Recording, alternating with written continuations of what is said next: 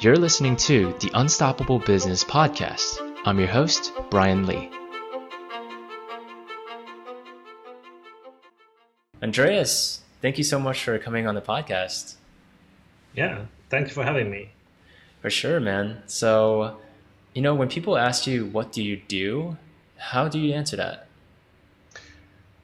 Uh, what I say is that I give courses to PhD students. So they, I teach them basically how to to create drawings and uh, yeah, how to present their work in a easier way for for the audience to understand, basically. Mm, okay, I see. And was it always? Did it always start with online courses, or how did it really start in the beginning? Ah, so it's a pretty long story. So um, okay. uh, I have a PhD. I have a PhD myself in analytical chemistry. And um, uh, so uh, um, during my PhD, I, I, well, I always been interested in drawing and create images for my for my uh, science projects uh, with the aim to show it more clearly for to more people, basically. And uh, I spent quite much time in front of the computer creating those drawings. And uh, after after my PhD, I went to the industry and then went went back to academia and uh, I continued drawing basically to, to me and to my colleagues. And then one day, uh, a friend of me came and asked me, okay, cannot you create a course uh, for us other PhD students, uh, and where you basically teach us how to uh, to create those uh, visualizations and illustrations? and I said, yes, of course, I could do so. it was it was after a couple of beers, Friday nights was quite easy to say. but I was in the middle of my academic career, so I didn't really have time for to do so uh, to develop a course. Uh, so I hope that this guy will would uh, forget it. Uh, but uh, two weeks later, he came and asked me again, "Okay, how is it going with this course?" And I said, "Yeah, yeah. After summer, I just I hope he will forget it." Uh, but then, just a couple of days after that, another guy that I haven't talked to he came and asked me, okay, I heard that you're going to create, uh, that you're going to give this course in how to create illustrations for us scientists. and then I kind of realized, okay, I need to do this because now I've built up some kind of uh, expectations from from people I haven't talked to before. So I devel- developed the course, uh, uh, and then I gave it to one. Oh yeah, I gave it to my um, colleagues. Two couldn't attend, so um, they uh, they asked me, okay, can you give it another time? And I thought, well, it's uh, it was quite interesting, so I said, yeah, uh, why not? So I decided to give it another time, and then uh, I needed more students, basically. So I sent out an email to uh, a PhD student at uh, Uppsala University, physics and chemistry, and then within 20 minutes the course was filled, and then with one within one week I had a waiting list for uh, more than 100 PhD students. Uh, and it, it, was back in 2011. And uh, back then, uh, well, I started out and gave the course uh, every semester for more and more students, basically. And it was all face to face. But then in 2016, I decided to um, uh, to kind of end my academic academia career and uh, focus entirely on uh, this course and try to reach a broader audience. And then uh, I had to decide, okay, how, how should I do it? Okay, I, I cannot because I cannot really uh, duplicate myself or multiply myself so much. So I have to have to do something uh, uh, so I could yes I could give to to broader audience. So then I decided to start a little bit online to produce online material and see if that was uh, yeah it was possible to give this course online. And it turned out to, to work quite well actually. So and now i give it give the course to uh, give it four times per year and it's around 300 students uh, every year. So yeah it's growing all the time. Wow that's uh wow it seemed like it it just happened so naturally. Like, some people are just asked you, "Hey, are you going to create this course?" And then you were like, "Oh, I don't really want to." but you did it, and then all the demand just came, right? Was it was it that natural? Uh, yeah, it was. Uh, yeah, it kind of. Uh, yeah, it, demand was, is very high because it's as a scientist you get really good in writing about what you're doing. You get all you get taught about how to talk about your science and defend your uh, your uh, theories and everything like this. But then when it comes to images and visualizations, uh, we ju- you just get taught, okay, draw this uh, illustration or do a nice image of this, and you basically don't have any any uh, courses or anything in, in that area. So so it's uh, yeah, so so the demand is is really high, and it's is what high. I don't know how it is now. I think it's quite high as well, still. Hmm, I see. And did you say you started? Uh, people started asking you this question, like if you could create the online course during your academic career. Uh, yeah, actually, because I have uh, I have quite many students uh, that work in the clinic, and uh, for them it's really difficult to book one day because they have surgery and stuff to do, and it felt a little bit uh, like like strange to put yeah to uh, I could I couldn't kind of motivate myself to uh, have students that that they are away from the clinics for one day and kind of postpone uh, surgeries just for to take my course. So I thought, uh, okay, if I do it online, then of course they they could take uh, part of the course, yeah, when they have time, basically during nights or whatever. So and it works better. But I think it's uh, in the beginning, some people they were a little bit uh, they didn't like this online concept, but now uh, it's more people actually prefer to take it online, the course. Oh, I see. So in the beginning, people didn't like that. What do you mean by that? Because they were asking for the online course, right? Yeah, yeah. Some, of course, some people like the online uh, online uh, courses, but other more traditional, are, you're more used to this um, classroom teaching, and uh, and then uh, of course, when you do online teaching, you lose this uh, connection with it with the uh, the direct connection with the students. But you, you you find connection in a different way when you do online teaching compared to when you do it face to face. When you do it face to face, you could ask questions directly and to you as a teacher and so it's faster response in that way. But on the other hand, online they will uh, they could take the course when they want it, and they could also ask questions. But it just takes a little bit longer to get answer. Hmm. So how did you deal with those people? Like um, those people who were more traditional. Um, did they did they email you and say, "Hey, this is not personal enough. This is not like face to face. Like I need some kind of face to face interaction," or how did they, you know, how did they um, message you, and what did they say? Uh, yeah, well, I still, um, uh, for those people, I still have uh, some face to face sessions where I actually go to the universities, have uh, like uh, feedback meetings, so they show what they have done and, and sit in smaller groups and give each other feedback. Uh, so I still have those um, those sessions, but I also have like those sessions totally online. So and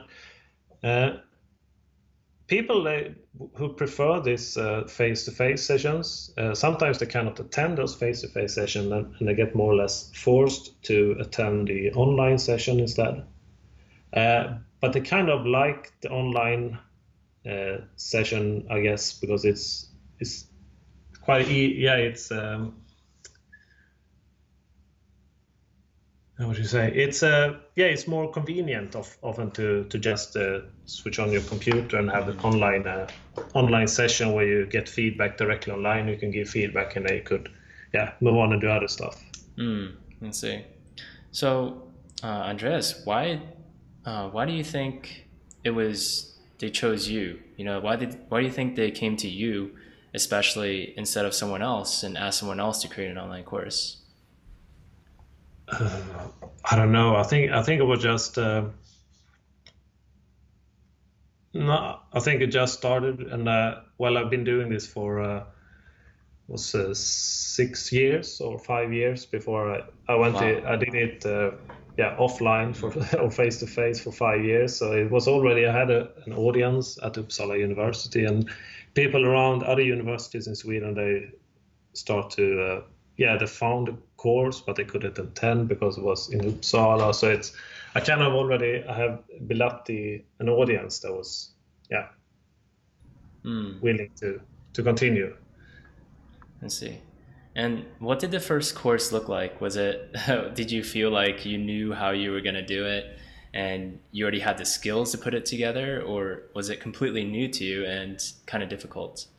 Oh, well, it was so, it was so new uh, because what I, really? what I did was that I sent out like invitation email to, to the one that was, I was advertising that, okay, this will be online and also face to face.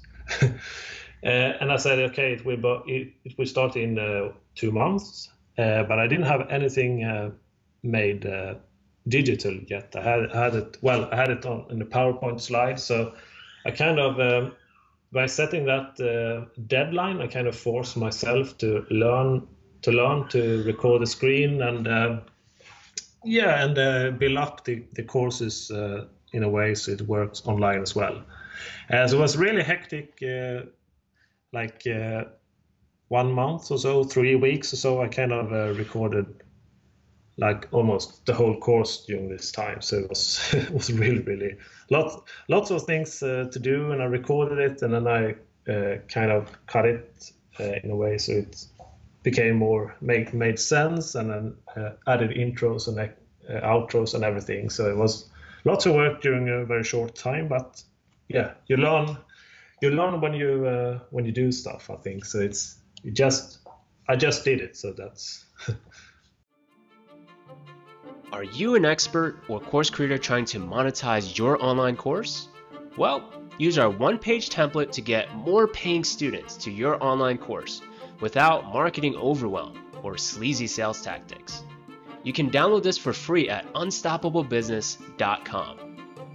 Now, back to the show. Hmm.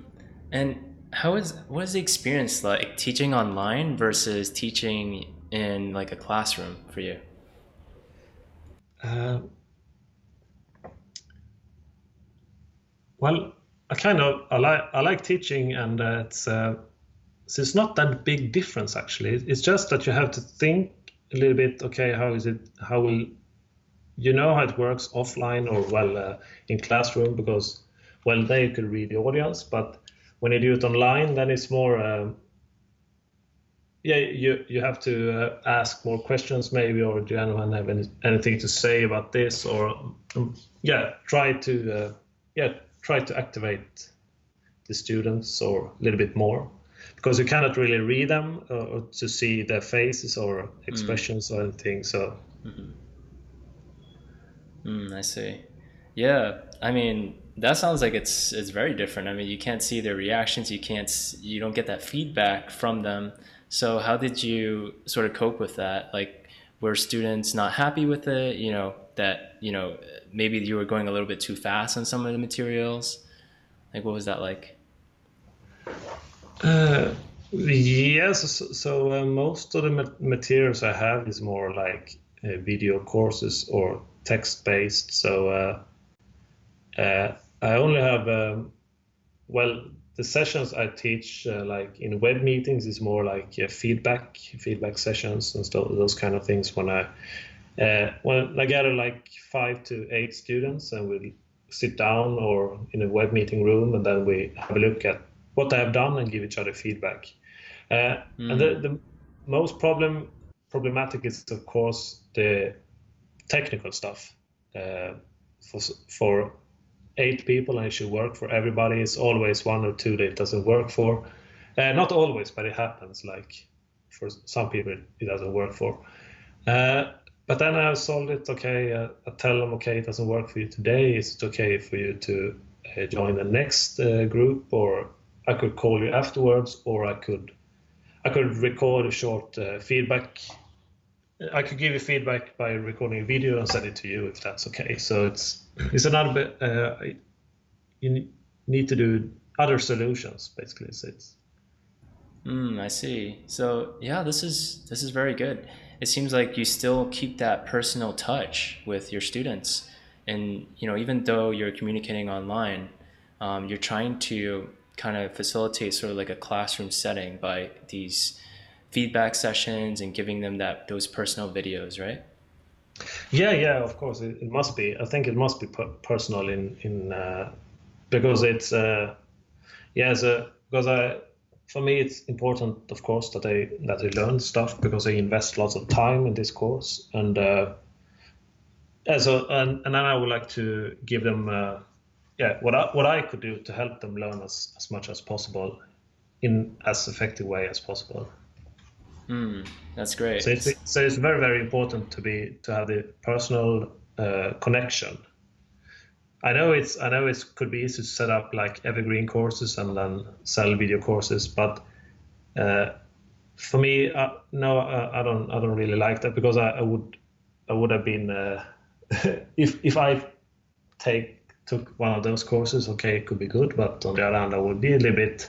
It's easy to not to just uh, quit the course and okay, do something else. I see. So with your model, you're thinking um, you think students absolutely need that personal touch in order for them to have a great learning environment. So that's why you're not into like evergreen courses, right? Uh, yeah, yeah. So it's uh, yeah. So basically, yeah, yeah. I think I think that's uh, they need it or kind of um, yeah. okay. And uh, how have you found uh, yourself to be to improve your skills as a teacher? Like, is that something that you just naturally had, or is this something that you sort of developed? Uh, I think it's uh, I think it's something you develop. So it's uh, a kind of um, yeah. When, when my my teaching philosophy is like uh, try to teach a course that I would like to attend myself mm. and I get bored yeah. quite quite fast. And uh, if if for example if there's lots and lots of text on the slide, I, we just switch off. So it's uh, right.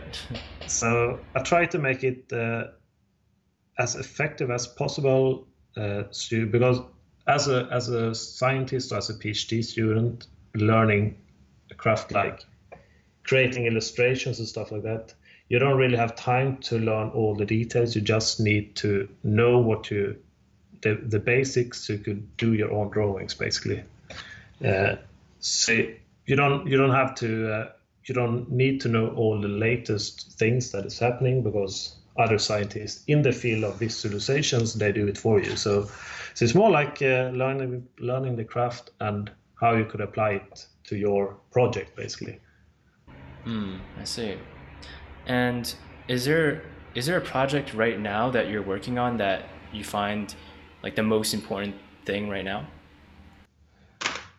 Uh, so what I'm working on now, it's uh, uh, it's actually to create because the course I have to, two courses now, uh, which is uh, online. So one is more animation, and the other one is more how to create like illustrations, uh, scientific posters, and data visualizations. so the one I'm working on now is is more to create a PowerPoint presentations that is much more interested interesting, uh, which is where you utilize the visual storytelling uh, in a way so it so it works uh, in science settings. Uh, storytelling and science is uh, they are not kind of they do not they do not go well together. So when you talk about science, you should quite try to stay away from uh, pure storytelling uh, but instead, but you could use uh, different things, different techniques in the storytelling to kind of enhance your message or make it a little bit more interesting. Uh, and especially, especially the visuals uh, in your PowerPoint, you could do work lots with different animations and uh, different things to make it more, uh, yeah, more interesting for the audience, basically. Mm, okay. So uh, with this course in particular, what's the vision for this course? Like, what's what do you see as the implications for your students? Uh, so it's uh, for the students who uh, attend it and finish it, uh, it. They will be able to create uh, uh, presentations or like PowerPoint presentation or oral presentations that's much more engaging, but you still keep the scientific credibility in the in the presentation. Uh, it will be more like visually interesting and uh, yeah, so any more unified presentations. Mm, Uh, okay. It will it will not be like uh, rhetorics on how how you're going to um, like talk and how you're going to write a text on your slides, but it will be more how you work with the visuals so they communicate what you want want them to communicate. Hmm. I see. Okay. So, yeah, I mean, the field that you're in is very, very niche, you know, and um, I mean, a lot of people might think uh, your niche is like too small for um, courses to actually sell. Like, what do you think about that? Have you thought about that in the beginning? That maybe it's like a little too niche? Uh, it is it is uh, a little too niche, but on the other hand, uh, if I go broader, uh, I cannot serve every, everyone. So it's better to specialize on on this um, this group, uh, and then make it as good as possible for them, uh, because it's it's a big deal with science communication. It's getting more and more uh, important, and uh, it's, it's not only science communication from scientists to the general audience, but also within the science community. So it's so, of course, it's uh, it's important. Uh, yeah, to I, I could of course go broader, but uh, then I think I, I lose the edge, and then, well, see, well, that's uh, that's why I stay in this uh, like niched. Mm. Mm-hmm. I see. Yeah, it makes sense, man. You definitely have an edge in this niche. Um, is there something that you wish could have been different about your whole journey so far? Uh, no, not really. I think it's. Uh, uh, I don't really have time to look back. It's it's just okay. looking forward to uh, to improve things and uh, help more people, basically. Mm, okay. And so at the end, like, what's your end goal? Like the the vision, five to ten years from now. Uh, so uh, so I hope to uh, to reach to be la- uh, to um, to improve the course and also uh, improve my uh, my online presence because I don't have so much online. I have I have lots and lots of uh, really good posters from students uh, who's taken this course since 2011. It's around uh, thousand or so or 900 or so. So I have lots of uh, lots of interesting uh, data and lots of uh, good examples of posters and uh, other scientific drawings that I would like to share, but I simply haven't had time to do it yet. But I, I'm uh, I'm working on it, and I'm I'm started. I'll probably, hopefully, I will publish things more frequently on my webpage soon. Uh, but in uh, five or ten years, uh, let's say 10 years that's quite far away but five years uh, Right. uh, yeah maybe to have uh, to have this uh, uh, place where where student yeah where researching researchers can go and uh, uh, yeah learn more about how to create better visuals for them in science Mm. so maybe yeah maybe reach uh, a broader market europe first and then yeah and then move on I see. All right, that's great, Andreas. Thanks so much for sharing your journey. Is there anything else you want to say to our course creator audience out there listening? Uh, yeah, so um, if you're interested, uh, go have a look at my uh, webpage. So it's visualizeyourscience.com. And uh, if you have any questions regarding uh, visuals in science, just send me an email and, uh, and I can give you feedback on your post or we could uh, have a discussion.